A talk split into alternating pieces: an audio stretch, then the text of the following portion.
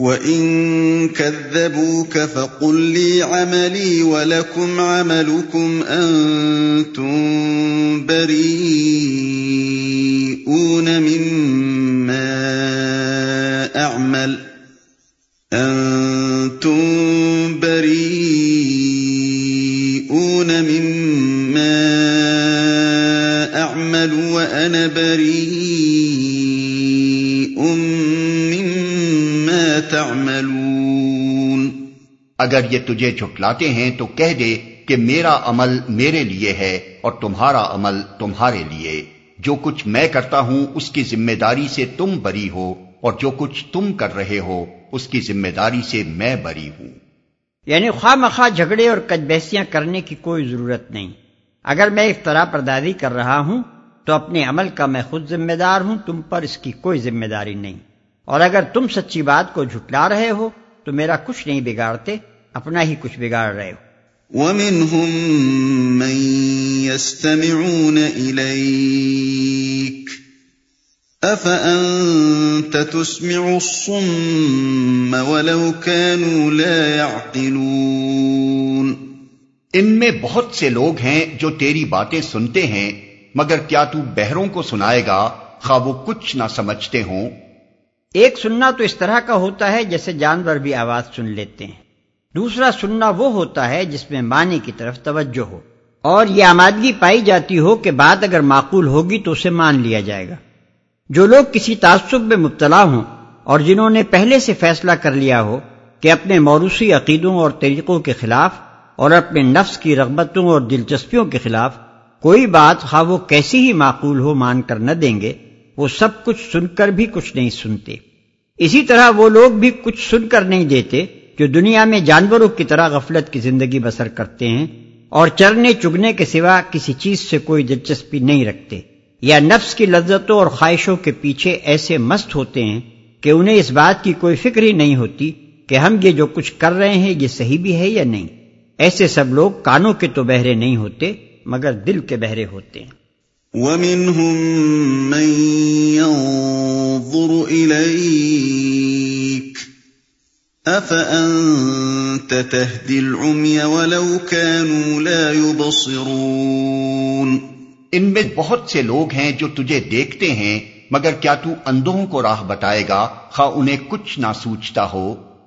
یہاں بھی وہی بات فرمائی گئی ہے جو اوپر کے فقرے میں ہے۔ سر کی آنکھیں کھلی ہونے سے کچھ فائدہ نہیں ان سے تو جانور بھی آخر دیکھتا ہی ہے۔ اصل چیز دل کی آنکھوں کا کھلا ہونا ہے۔ یہ چیز اگر کسی شخص کو حاصل نہ ہو، تو وہ سب کچھ دیکھ کر بھی کچھ نہیں دیکھتا۔ ان دونوں آیتوں میں خطاب تو نبی صلی اللہ علیہ وسلم سے ہے، مگر ملامت ان لوگوں کو کی جا رہی ہے جن کی اصلاح کے آپ درپے تھے۔ اور اس ملامت کی غرض بھی محض ملامت کرنا نہیں ہے، بلکہ طنز کا تیر و نشتر اس لیے چبھویا جا رہا ہے کہ ان کی سوئی ہوئی انسانیت اس کی چبھن سے کچھ بیدار ہو اور ان کی چشم و گوش سے ان کے دل تک جانے والا راستہ کھلے، تاکہ معقول بات اور درد بندانہ نصیحت وہاں تک پہنچ سکے۔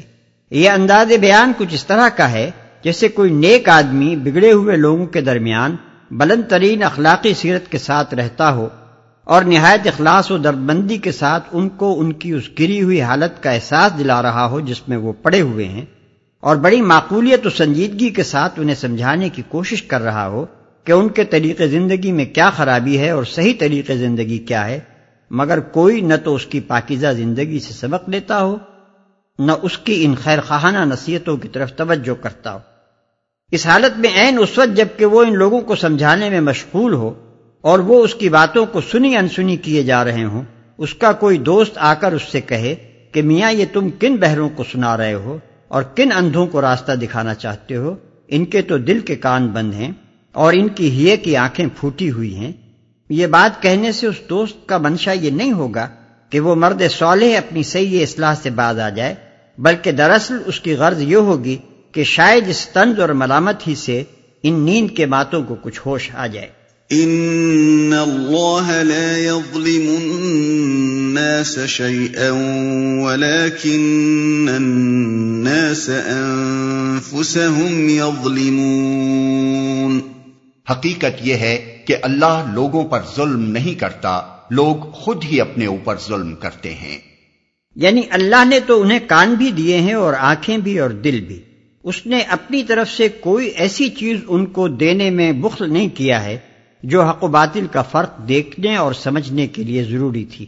مگر لوگوں نے خواہشات کی بندگی اور دنیا کے عشق میں مبتلا ہو کر آپ ہی اپنی آنکھیں پھوڑ لی ہیں۔ اپنے کان بہرے کر لیے ہیں اور اپنے دلوں کو اتنا مسک کر لیا ہے کہ ان میں بھلے برے کی تمیز، صحیح و غلط کے فہم اور ضمیر کی زندگی کا کوئی اثر باقی نہ رہا۔ وَيَوْمَ يَحْشُرُهُمْ كَأَن لَّمْ يَلْبَثُوا إِلَّا سَاعَةً مِّنَ النَّهَارِ يَتَعَارَفُونَ بَيْنَهُمْ قَدْ خَسِرَ الَّذِينَ كَذَّبُوا بِلِقَاءِ اللَّهِ وَمَا كَانُوا مُهْتَدِينَ۔ آج یہ دنیا کی زندگی میں مست ہیں اور جس روز اللہ ان کو اکٹھا کرے گا تو یہی دنیا کی زندگی انہیں ایسی محسوس ہوگی، گویا یہ محض ایک گھڑی بھر آپس میں جان پہچان کرنے کو ٹھہرے تھے۔ اس وقت تحقیق ہو جائے گا کہ فی الواقع سخت گھاٹے میں رہے وہ لوگ جنہوں نے اللہ کی ملاقات کو جھٹلایا اور ہرگز وہ راہ راست پر نہ تھے۔ ایک گھڑی بھر آپس میں جان پہچان کرنے کو ٹھہرے تھے۔ یعنی جب ایک طرف آخرت کی بے پایا زندگی ان کے سامنے ہوگی اور دوسری طرف یہ پلٹ کر اپنی دنیا کی زندگی پر نگاہ ڈالیں گے تو انہیں مستقبل کے مقابلے میں اپنا یہ ماضی نہایت حقیر محسوس ہوگا۔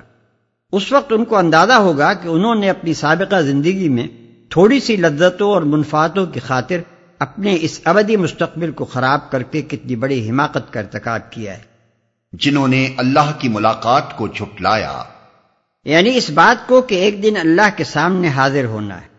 وَإِمَّا نُرِيَنَّكَ بَعْضَ الَّذِي نَعِدُهُمْ أَوْ نَتَوَفَّيَنَّكَ فَإِلَيْنَا مَرْجِعُهُمْ ثُمَّ اللَّهُ شَهِيدٌ عَلَى مَا يَفْعَلُونَ جن برے نتائج سے ہم انہیں ڈرا رہے ہیں، ان کا کوئی حصہ ہم تیرے جیتے جی دکھا دیں یا اس سے پہلے ہی تجھے اٹھا لیں، بہرحال انہیں آنا ہماری ہی طرف ہے۔ اور جو کچھ یہ کر رہے ہیں اس پر اللہ گواہ ہے۔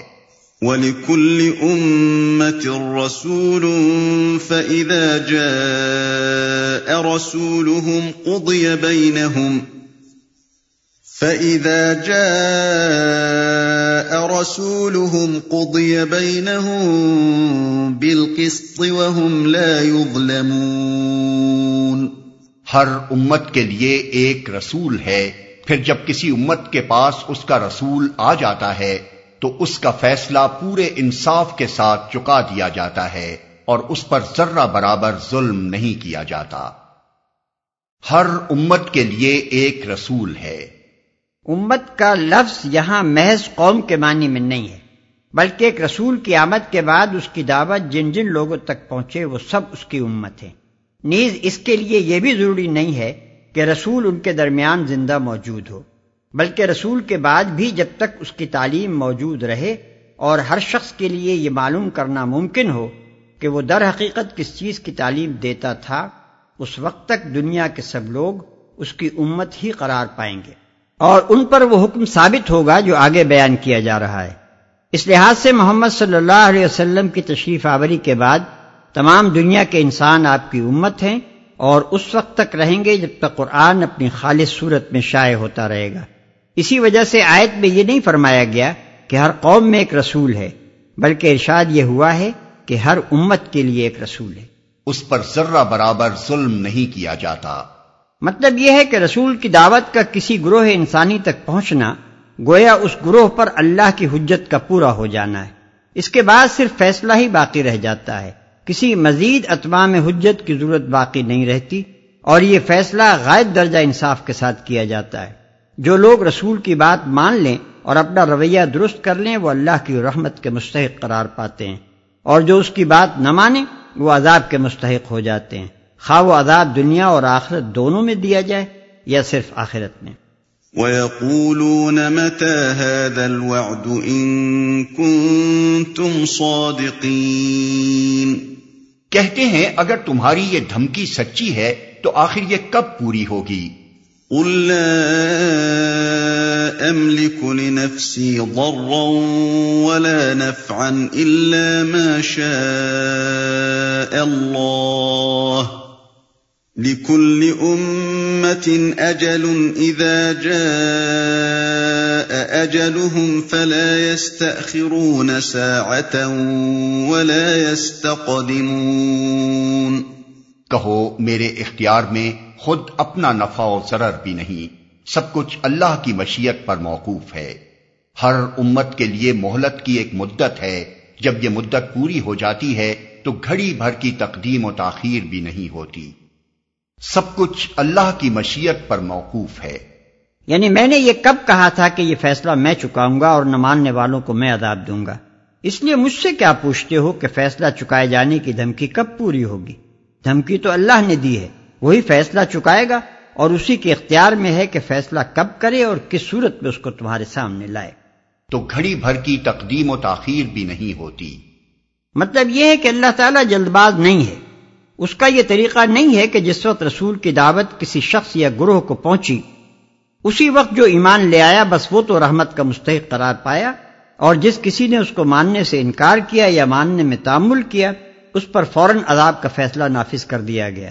نہیں، اللہ کا قاعدہ یہ ہے کہ اپنا پیغام پہنچانے کے بعد وہ ہر فرد کو اس کی انفرادی حیثیت کے مطابق اور ہر گروہ اور قوم کو اس کی اجتماعی حیثیت کے مطابق سوچنے، سمجھنے اور سنبھلنے کے لیے کافی وقت دیتا ہے۔ یہ مہلت کا زمانہ بسا اوقات صدیوں تک دراز ہوتا ہے۔ اور اس بات کو اللہ ہی بہتر جانتا ہے کہ کس کو کتنی مہلت ملنی چاہیے۔ پھر جب وہ مہلت جو سراسر انصاف کے ساتھ اس کے لیے رکھی گئی تھی پوری ہو جاتی ہے اور وہ شخص یا گروہ اپنی باغیانہ روش سے بعد نہیں آتا، تب اللہ تعالیٰ اس پر اپنا فیصلہ نافذ کرتا ہے۔ یہ فیصلے کا وقت اللہ کی مقرر کی ہوئی بدت سے نہ ایک گھڑی پہلے آ سکتا ہے۔ اور نہ وقت آ جانے کے بعد ایک لمحے کے لیے ٹل سکتا ہے۔ قل ارأيتم ان اتاكم عذابه بياتا او نهارا ماذا يستعجل منه المجرمون ان سے کہو کبھی تم نے یہ بھی سوچا کہ اگر اللہ کا عذاب اچانک رات کو یا دن کو آ جائے تو تم کیا کر سکتے ہو؟ آخر یہ ایسی کون سی چیز ہے جس کے لیے مجرم جلدی مچائیں؟ اثم اذا ما وقع آمنتم به الان وقد كنتم به تستعجلون کیا جب وہ تم پر آ پڑے اسی وقت تم اسے مانو گے؟ اب بچنا چاہتے ہو، حالانکہ تم خود ہی اس کے جلدی آنے کا تقاضا کر رہے تھے۔ ثم قيل للذين ظلموا ذوقوا عذاب الخلد هل تجزون إلا بما كنتم تكسبون پھر ظالموں سے کہا جائے گا کہ اب ہمیشہ کے عذاب کا مزہ چکھو۔ جو کچھ تم کماتے رہے ہو، اس کی پاداش کے سوا اور کیا بدلہ تم کو دیا جا سکتا ہے؟ وَيَسْتَنبِئُونَكَ أَحَقٌ هُوَ قُلْ إِي وَرَبِّي إِنَّهُ لَحَقٌ وَمَا أَنتُم بِمُعْجِزِينَ پھر پوچھتے ہیں کیا واقعی یہ سچ ہے جو تم کہہ رہے ہو؟ کہو، میرے رب کی قسم، یہ بالکل سچ ہے۔ اور تم اتنا بل بوتا نہیں رکھتے کہ اسے ظہور میں آنے سے روک دو۔